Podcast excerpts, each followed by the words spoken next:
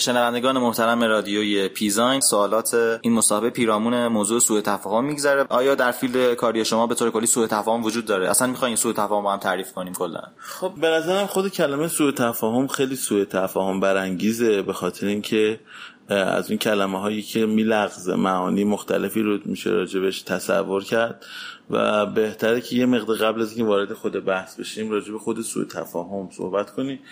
اینکه حالا فهم چیه و اینکه حالا درست فهمیده نشدن به این معنا، اگر سوء تفاهم رو تعبیر لغویش رو بگیریم که بدفهمی یا کژفهمی، این میتونه یه مقدار ما رو کمک کنه که شفافتر بحث رو جلو ببریم. ولی از این جهت که کلمات فارسی بار اشاره معمولا شاعرانه‌ای دارن که خیلی تعبیل پذیرشون میکنه، همیشه صراحت و شفافیت کلام تو فارسی کمه و این باعث میشه که ما خیلی وقتا راجع به بحثا نتونیم دقیق چارچوبا و مرزبندیش روشن کنیم. بهتره کلمه ها چیزاش در بیاد، اون حوزه هایی که داره اشاره میشه حداقل به یه همفهمی برسیم که سوء تفاهم ما کمتر بشه.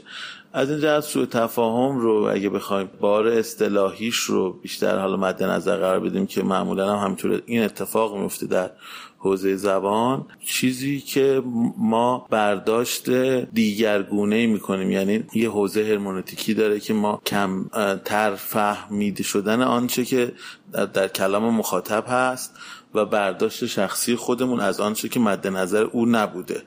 من این رو تعبیر میکنم به سوء تفاهم، یعنی اینکه گوینده یک منظری رو داره نشون میده و شنونده با توجه به تجربه زیسته خودش و سطح آگاهی خودش به دو جهت، یعنی دوچار چیز میشه، دوچار این مسئله میشه، یکی کلماتی که خود گوینده استفاده میکنه و ترتیب چیدمان اونها، دوم ساختار فکری خودش، یعنی نظامی که تحلیل میکنه آنچه که دریافت کرده رو و حکمی رو صادر میکنه که شاید با مراد گوینده فاصله زیادی داره.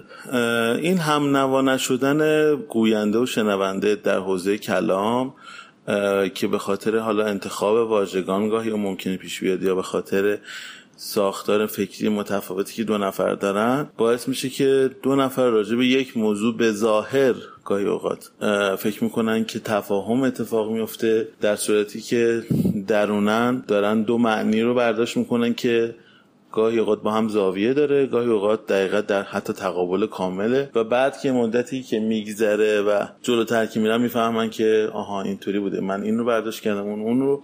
این دوتا مسئله باعث میشه که کم کم حالا تضادایی شکل بگیره و تناقضایی پیش بیاد. این که حالا بیام سوء تفاهم در دنیای دیزاین دیگه خودش یه خورده قصه رو پیچیده میکنه، لایه‌های تو در تو ایجاد میکنه و اونم اینه که خود مفهوم دیزاین خیلی مفهوم باز و گسترده‌ایه و از دیزاین رو باید یه بازی تعریف یه خود دقیق‌تر بهش بدیم، ولی فکر میکنم که اصلا از اون بحثایی که شاید بشه راجبش چند ساعت صحبت کرد، حالا سعی می‌کنیم خود شسته رفته تر این موضوع رو برای شما بیان. خب کلی پس توی ذهن شما اون مانیفست تعریف ذهنی شما از سوء تفاهم خطیب دیزاین فقط از نظر من که خود دیزاین اصلا یک سوء تفاهم بزرگه، یعنی اصلا اینکه چیش این، یعنی دیزاین به معنی حالا اینداستریال دیزاین یا طراحی صنعتی یا حالا یه خود وسیع‌ترش، حالا هر آن چه چیزه، ما دوچار یک سری کجفهمی هایی شدیم راجع به خلق و آفرینش که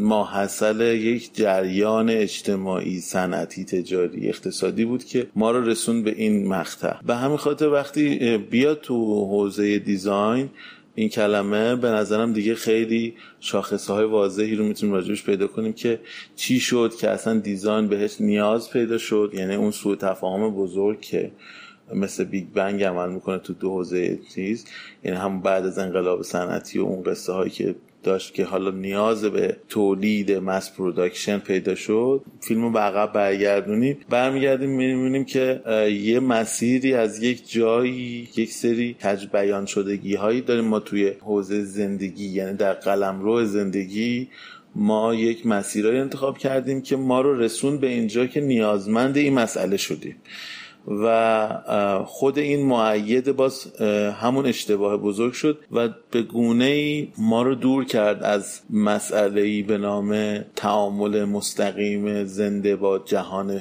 پیرامونی خودمون. یعنی ما صاحب اشیایی شدیم که اشیا هویت همگانی داشتند و این نداشتن روح در دنیای اطراف ما رو دچار یه خلأ عاطفی بزرگ کرد و اونم عدم تماس با هوش هستی است. یعنی هوشی که داخل، یعنی زندگی جاری که مثلا حالا یه هوش یکی از تعابیرشه در محصولات یا حالا فراورده های طبیعی ببینیم، ولی در فراورده های مصنوعی به شدت ازش دور شدیم و این کاملا ما رو برد توی مسیر دیگه‌ای که شاید الان این نهضت ها و جریان ها و جنبش هایی که همشون در جهت تلاش برای بازگرداندن ما به اون دوره هستن، از همینجا داره نشأت میگیره که ما یه راهی رو اشتباه انتخاب کردیم. این اشتباه از این جهت بود که ما بردیم به سمت فقط برآورده کردن نیازهای مادی و تا حدودی روانیه بشر و جنبه‌های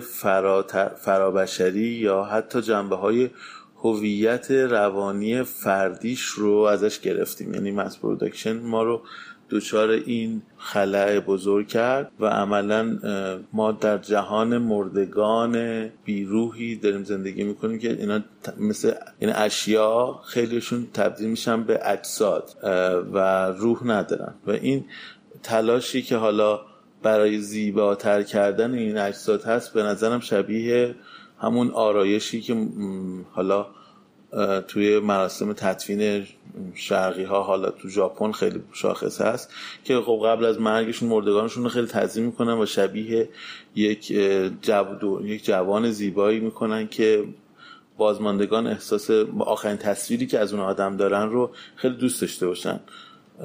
یه فیلم شاخصی هم داره تو این حوزه به نام بازماندگان. خیلی به نظرم تریسنتی کاری که کرده، حالا با یه تعبیری یعنی استایلیست بوده یا آرایشگری کرده واسه اجسادی که روح خیلی غنی ندارن و این کالبد خالی از روح فقط با آرایش داره تحمل پذیر میشه و نه زنده. اصلا تفاهم نداشون مفهوم نام تفاهم وجود دارد که سوء تفاهم از کنارش بدید. تفاهم آخه باز بعد برگردیم به خود همون بحث اولمون که اصلا تفاهم یعنی چی. یعنی اگر تفاهم رو به معنی این بگیریم که آنچه که خواسته طراح است و آنچه که خواسته دریافت کننده آفریده این طراح است یکسو و همسو و همگن باشه، این یک امر آرمانیه که باید تلاش بشه به سمتش بریم. یعنی به لحاظ فرضی میشه بهش فکر کرد، آره من قائل هستم که این امکان پذیر هست، ولی همونطور که کاردستی یا هر آنچه که حالا آفریده دست انسانه میتونه عملا خالی از بیانهای کامل باشه یا حتی اشتباه باشه یا به اشتباه بی اندازه آن کسی که درف میکنه به این معنا خب آسیب میبینه. یعنی همیشه به هر حال ما وسیله انتقال دهنده فهممون یک جسم، یک ماده است، یک چیزی که خودش باره چیز نداره، توانش برای انتقال معنا خیلی زیاد نیست، یعنی ظرفیتش بالا نیست و از این جهت یه مقداری تفاهم رو سخت میکنه، نه اینکه ناممکن باشه، در حداقل در حوزه تئوری یا در حوزه ذهنی کاملا امکان پذیره ولی ازش فاصله داره. حالا این اصلی ترین سوء تفاهم شما با همکاران، همراهان، دوستان جامعه طراحی صنعتی و حتی را بعضا دشمنان جامعه طراحی صنعتی به بالا شما وجودن، اصلی ترین سوء تفاهم شما توی جامعه طراحی صنعتی ایران چیه؟ حالا جامعه طراحی صنعتی ایران که خودش یه واژه مقداری چیز سورئالیه به نظرم، هم جامعه، هم طراحی صنعتی، هم ایران، سه تا کنار هم دیگه اصلا یه معجون تقریبا غیر قابل تصوری هم، به خاطر اینکه ما اصلا جمعی نداریم تو این حوزه. ولی اون چیزی که هست اینه که وحدت رویه‌ای نه در سطح آموزش وجود داره تو این مسئله و نه در سطح تعاریف، به خاطر که یه مقوله وارداتیه و در خیلی از حیطه‌هایی که هستش توی صنعت ما یا حتی تو حالا غیر صنعت ما، نظامایی که مربوط به تولید و آفرینش هستن، خیلی قصه محور و محوریت فردی داره، نه سازمان‌های تعریف کننده. و این نبودن یک استخوانمندی فکری توی اجتماع ما در تمامی حوزه‌های اجتماعی شامل این هم هست، یعنی فرقی نداره. همونطور که ما تو هیچ کدوم از حالا مقوله‌ها یا رشته‌هایی که مقداری حتی استخوندارتر از ما هم هستن اختلافات عمیق همیشه داشتیم و خواهیم داشت، مثل حوزه‌های حالا نزدیک به ما مثل معماری تا حالا اینا دیگه یه التقاطی هم توش پیش اومده بعد از جریان حالا انقلاب ایران تو این 30 سال اخیر. ما یه مدخلایی و صفاتی هم اضافه کردیم این قصه که قصه همینطوری فی نفسه پیچیده بود. حالا نمیدونم، من روز یه برنامه تلویزیون میدیدم، برنامه راز، راجع به معماری اسلامی صحبت میکرد و یه مسجدی که دارن جنوب چیز میسازن، جنوب تئاتر شهر. بعد دیدم که واقعا چقدر اینجا سوء تفاهم‌های بزرگی توی قصه هست، یعنی فهمی که اون معمار از این قصه داشته و فهمی که انتظاری که حالا آن کسی که قرار است بره در اونجا حالا برخورد کنه به عنوان یک سازه‌ای که قرار بار نمادین اسلامی داشته باشه، چقدر فاصله مریخ و زمین بیشتر این فاصله. بعد خب این معنی معلومه که خب تو جامعه ما خیلی فاصله زیاد ایجاد شده. واقعا خیلی وقتا ما دانش آموختگان ما توی یک دنیای غیر واقعی دارن کار میکنن، یعنی دنیایی که خیلی بیگانه است با نیازهای توده اجتماعی. بعد چون در دوره تحصیلاتی ما نظام آموزش عالی ما یک نظام آموزشیه و یک نظام پرورشی نیست، اساسا این سوء تفاهم‌ها به شکل عمیقی اصلا تبدیل میشه به سازمان‌های شکل دهنده. چون سالمانه بزنم اینجا بپرسم نقش آموزش در سوء تفاهم چیه و ایجاد این سوء تفاهم چیه؟ به نظرم جدی‌ترین عنصر ایجاد کنندش اصلا خود هم نظام آموزشی ماست. من قبلا هم حالا توی صحبتی با سه بچه‌ها این صحبت رو داشتم که اساسا من اعتقاد دارم مفهوم دیزاین به معنی اهم کلمه‌اش یک فرایند پرورشی است، نه یک فرایند آموزشی. و اصلا کلمه دانشگاه هنر فی نفسه دارای تناقض فلسفیه، چون دانش از جنس اطلاعاته و از جنس علمه و هنر یک مقوله کاملا روحانی و معنویه و این دوتا اصلا با همدیگه دوتا سازوکار مختلف دارن. بنابراین اگر شاید بذاریم حالا شاید نداریم تو معادلش تو فارسی پرورشگاه هنر یا جایی که هنرکده، یا اصلا یک جایی که قرار نظام آموزشی ما بر اساس یک نظام پرورشی درونی اتفاق بیفته و اندیشمندی رو به بچه‌ها یاد بدیم. یعنی حالا امروز من داشتم یه بحث از هایدگر میخوندم، دیدم چقدر این دقیق داره این مسئله شروع میکنه که ما هنوز اندیشیدن رو بلد نیستیم و وقتی اندیشیدن رو بلد نیستیم، حالا کسی که تو آلمان داره زندگی میکنه بعد تو اون سطح چیز این پرسش رو ایجاد میکنه که یه فرهنگی که به شدت حالا اندیشمندتر از ماست رو داره، اینو میگه قطعا ما دیگه خیلی بیشتر دوچاره این مسئله هستیم. فکر میکنم تو نظام آموزشی ما هم این مسئله خیلی جدی هست، یعنی ما اولا باید این چرخش اساسی رو تو حوزه دیزاین ایجاد کنیم که مقوله اصلا نگاه ما از سمت آموزش به سمت پرورش بده. حالا پرورش یعنی چی؟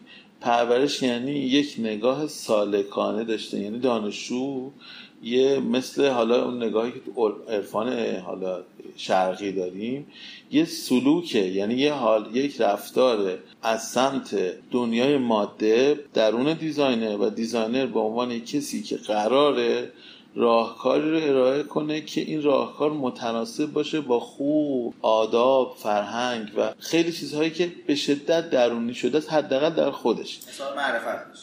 دقیقاً. و این داشتن آگاهی در سطح درون خود طراح که حاصل یک نظام پرورشیه میتونه کمکش کنه که او چیزی رو خلق کنه که دارای روحه. یعنی تو وقتی یک دیزاینر روحانی داری به معنی کسی که خودش روح اشیا رو درک کرده و در جهان زنده تر زندگی میکنه، خیلی اون آدم اصلا دیگه این به زور تزریق کردن نمیدونم آقا گرین دیزاین توجه به چیز مسئولانه اینا انگار چیزایی که به زور داره میچسبه و از این ور قصه زمال میکنه. خیلی مثال زیادی هست این مثلا این کانسپت یه پروداکت که وجود داره ازش شما روح توش خیلی فعاله، واقعا دیزاینر به این فکر کرده که برخورد معنوی کرده با طراحی. تو حوزه تجسنتی خیلی کمتر باشه، تو معماری خیلی بیشتر هست این قصه. ولی حالا مثال بارزش کارای کسی مثل فیلیپ استار. یه آدم مثل فیلیپ استار میاد چیزای طراحی میکنه که مقدار متفاوته، حداقل به عنوان نگاهی که در مرحله خلقش. یا محصولاتی که مربوط به جامعه طراحان اروپای شمالی ان، شرکتایی که تو اون حوزه دارن کار میکنن، منطقه اسکاندیناوی، خیلی من اینو توشون بیشتر دیدم. یعنی توی اون سفری که داشتم من به اروپا مثلا دیدم واقعا چقدر تفاوت بین اروپای شمالی و حالا مثلا میام پایین‌تر مثل اسپانیا، ایتالیا، در نگاه به مسئولان طراحی کردن به شکل قبل از طراحی، یعنی مسئولان زندگی کردن و بنابراین مسئولان طراحی کردن. این رو من توی طراحی اون منطقه خیلی زیاد دیدم، طراحان سوئدی، طراحان اروپای شمالی. یه نمونه خیلی تجاری شدهش هم آیکیا. خب این مربوط به یه تفکریه که داره به شدت به مینیمالیسم فکر میکنه، به طراحی مسئولانه، ساده و فارغ از بار تجملاتی شی و خیلی نزدیک‌تره. به هر حال ما محصوریم توی دنیای ماده وقتی میایم، این آلوده شدنش به مفهوم تجارت، تولیه و خیلی چیز دیگه هست. ولی فکر میکنم حالا یه نمونه بارزش اصلا تفکری که در حالا دو تا شرکت میتونم مثال بزنم به جدو طراح، تفکری که تو السی هست و تفکری که در آیکیا هست. این دو تا شرکت یه فلسفه دیزاینی دارن که یه مقداری نزدیکتر به اون چیزی که من فکر میکنم اسمشو میتونیم بذاریم دیزاین. آره ببین ما چند تا پیش که حرف زدیم یه مثال از اون مسجدی که توی جنوب تاتشهر داره ساخته میشه که دیزاین متفاوتی داره که هر کسی میره جلب توجه میکنه.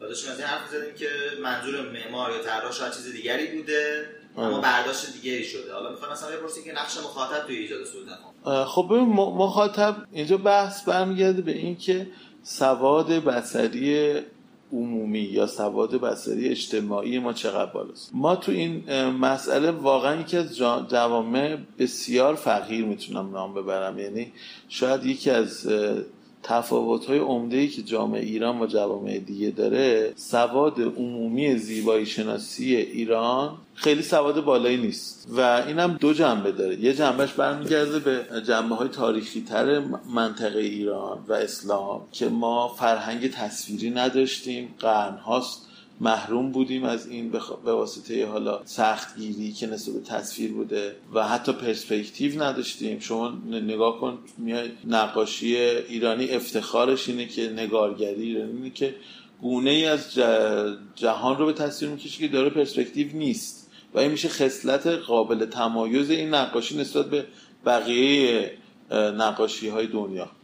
درسته خصلتی، ولی خب این یه کدی داره به ما اعلام میکنه که مردمان این سرزمین پرسپکتیو رو نمیشناسن یا دوست ندارن بشناسن یا حداقل نمیخوان پرورش بدن به خاطر اینکه حالا حرمت قائل اون تفکر دینی که پشت این قصه هست و میگه که نباید اشیا رئال باشن انقدر که ما رو بفریبن که این واقعیه. و درست از اون جایی که ما این انتخاب رو تو حوزه تصویر میکنیم دارای فرهنگ تصویری متفاوتی میشه و این وقتی در یک بازه زمانی تاریخی مثلا 400 سال 500 سال 1000 سال کش پیدا میکنه، مردمان یک کشور یا سرزمین خیلی تحت تاثیر قرار میگیرن.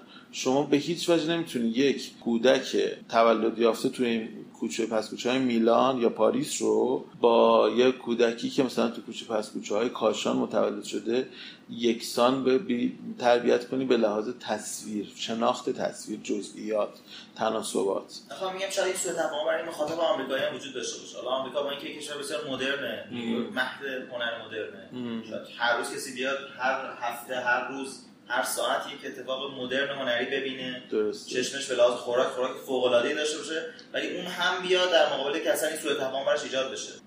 اگر ما به مرگ مؤلف قائل باشیم که مؤلف اثرشو میده و دیگه میره، این سوء تفاهم چقدر مقصرش مخاطبه. چی میگن؟ یعنی اون ایراد از اگه کشفهمیه به خاطر ناتوانی طراحه، فقط بارش میفته به خاطر عدم تأمین خوراک نداشتن زاویه بصری، سواد بصری. واقعیتش اینه که خب نه اینطور نیست که همه بار رو بندازیم به گردن مخاطب. حالا به این معنا همونطور که تو حالا مثالی هم که تو زدی تو حوزه ادبیات مثل مرگ مؤلف، تو اینجا هم واقعا ما میتونیم بگیم مرگ طراح تعبیرش رو داشته باشیم.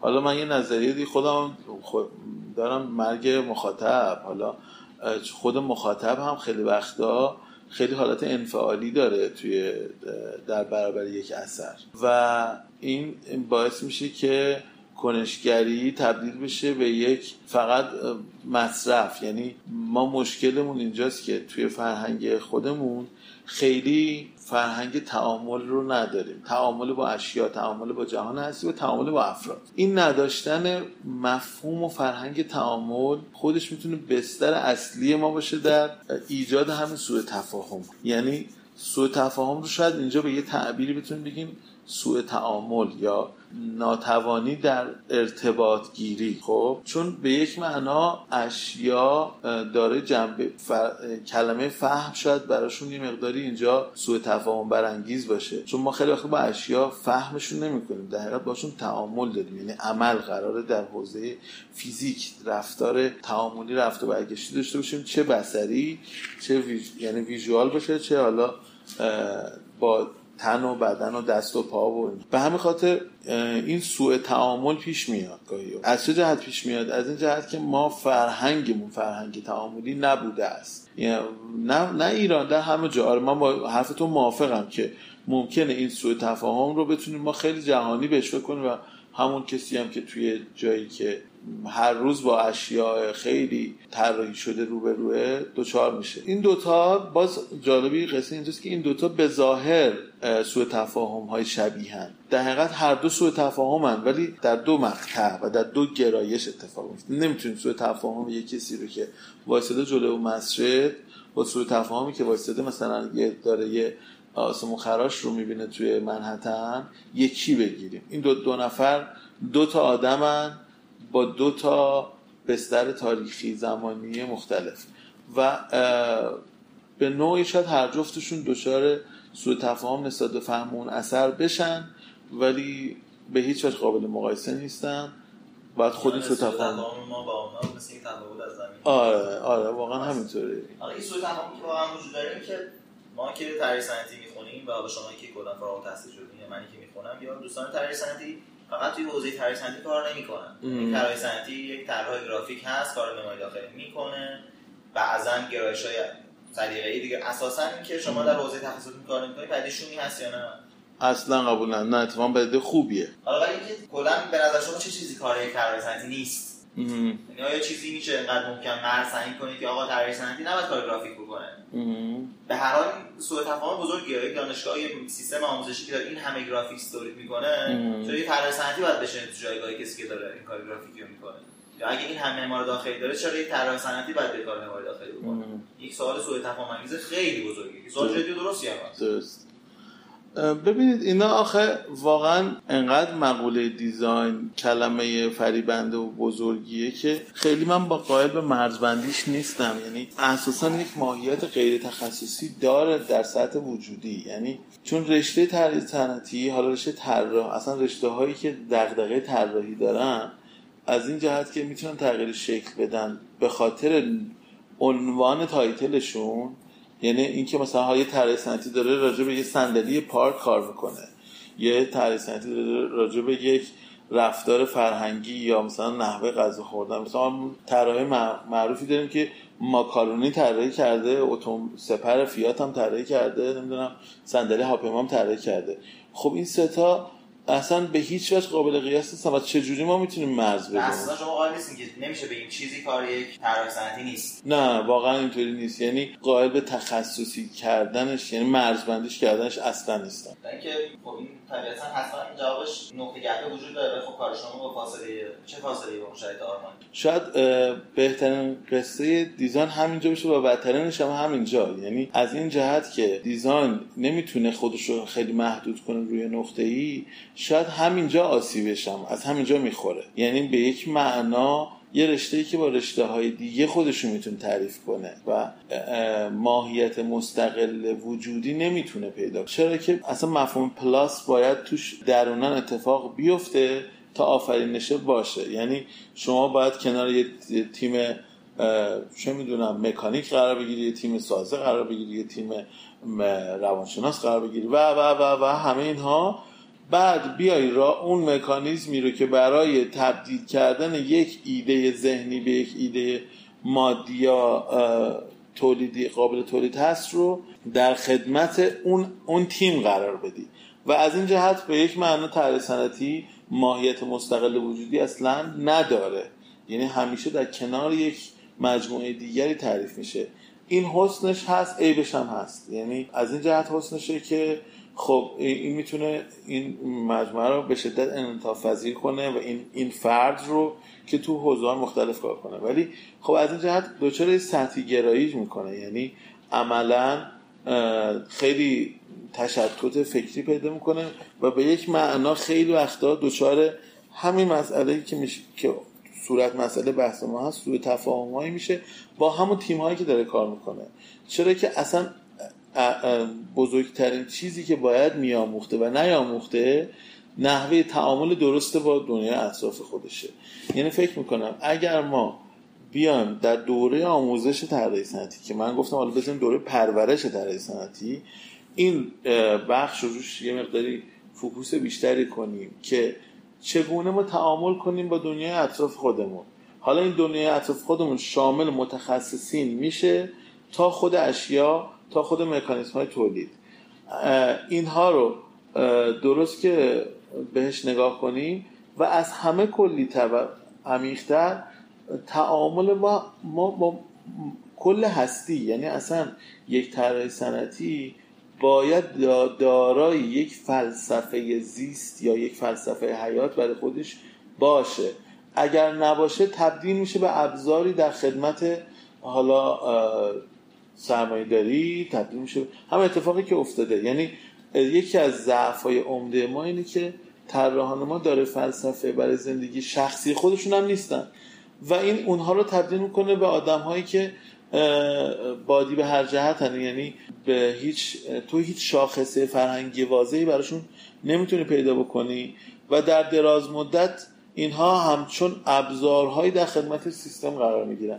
و این اونها رو دچار پس رفت که نمیشه گفت حتی فراتر، یعنی تبدیلشون میکنه به نیروهای پیرو نه نیروهای پیشرو. یعنی طراح میتونه کسی باشه که جهت‌دهی فرهنگی بکنه، حالا اینجا نه تنها جهت‌دهی فرهنگی نمیکنه بلکه میاد ببینه مخاطب حالا یا توده یا تجارت یا سرمایه‌دار به چی داره فکر میکنه، بعد برای اون شروع کنه آقا تو چی میگی من برات همچون عروسک خیمه شب بازی یا یک دستگاه مولد اینو برات تبدیلش کنم به چیز.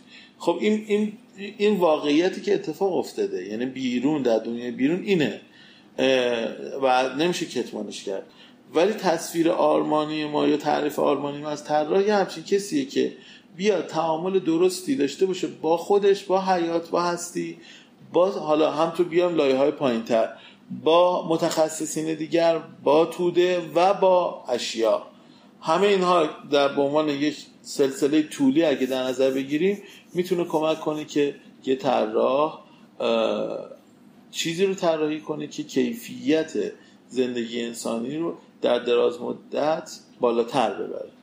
عواملی که به نظر شما مانع میشن که این سوء تفاهم‌ها حل نشن یا هیچ وقت حل نشن چیه؟ بخشش رو اشاره کردم، بخشش برمیگرده به نداشتن سازمان‌های فکری، یعنی ما چون شکل درستی در حوزه اندیشیدن نداشتیم، چه در آموزش متوسطه و چه در حال لایه‌های بالاتر آموزش عالی، و اساساً ما آموزش عالی ما یا آموزش پرورش ما مبتنی بر حفظیات بوده، چیزی که حالا سال‌هاست همه باهاش حالا قصه تکراریه که همه میدونن آقا نظام آموزشی ما دچار مشکله. بنابراین اون چیزی که مبدأ و منشأ همه اینهاست اینه که سازمان فکری وجود نداره.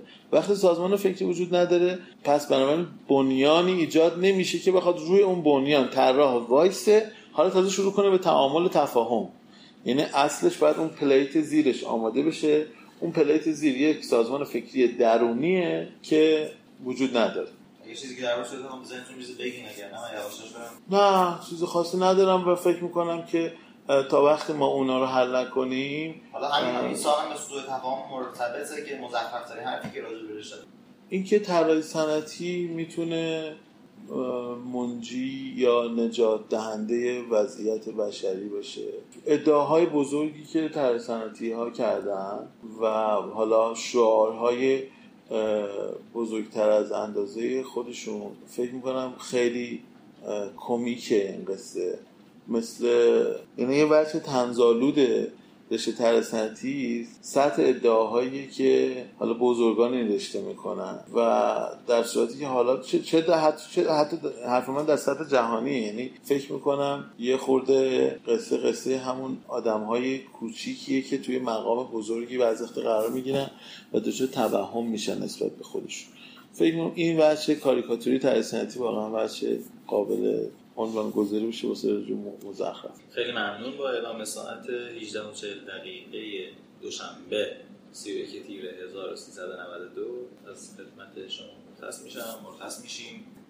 مرسی دیگه، اگر حرف خاصی ندارید. قربون شما، مرسی از شما که این فرصت رو ایجاد کردین خود ما حرف بزنیم. حالا امیدوارم این حرفا بتونه به درد گوش‌ها و جان‌ها و مخاطبین بخوره و از توش چیزی در بیاد.